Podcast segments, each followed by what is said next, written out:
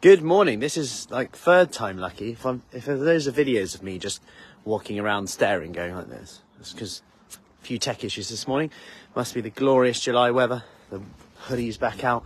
So good morning. If you're coming in, give me a hello. If you're on replay, drop a replay. I wanted to touch on this. Why am I weaker at certain times of a cycle, and and what can I do about this? That was a question that came up. If you didn't know, we're doing our five day menopause mastery program, perimenopause um, post-menopause, what the research shows. And one of the questions that came up yesterday was that.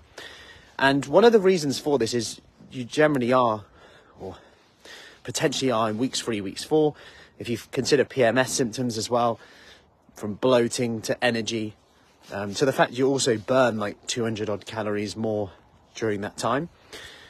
These all add up in independent of, um, you know, that time in the cycle. If, if you just said you were bloated, a bit tired, a bit lethargic, you're probably going to see a decrease in your performance. And you look at athletes in this area, and they'll quite often um, talk about this a lot. And some people will take like birth control to avoid this if it's like, you know, I believe like the Olympics or you know, if it's their once in a lifetime and their performance is dropping.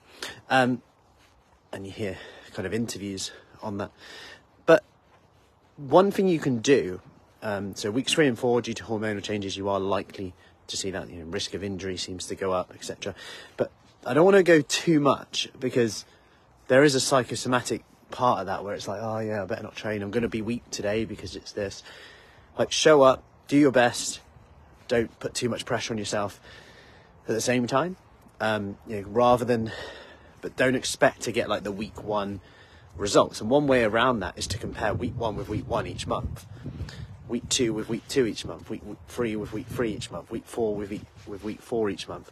So you get a nice blend then in terms of a comparison of week one to week one, week two to week two, week three to week three, week four to week four. So you're comparing similar months. You can say, oh, last month when I was in this stage of menstrual cycle, how did I lift? How did I feel? What was my energy levels like?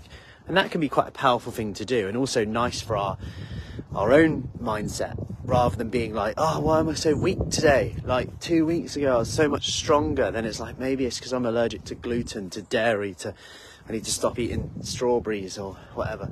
You know, we start to conclude all these things. Maybe it's my blood sugar levels when actually it's probably to do with our hormones. So then we can compare and get a nice comparison. Actually, we can respond to situations like this rather than react and go, oh, I'm just rubbish, I'm getting weaker, it's not working. And at the same time, we're not completely changing our training program because, like I said, some of it, you know, by showing up, you might get a personal best during that time. There's no kind of set way and going that you definitely won't. And I think it's important to also touch on that point, not to go into it going, I'm going to be weak today. So I hope that helps. Like, share it if you found that helpful. If you know anyone that might um, help, and I'll see you soon.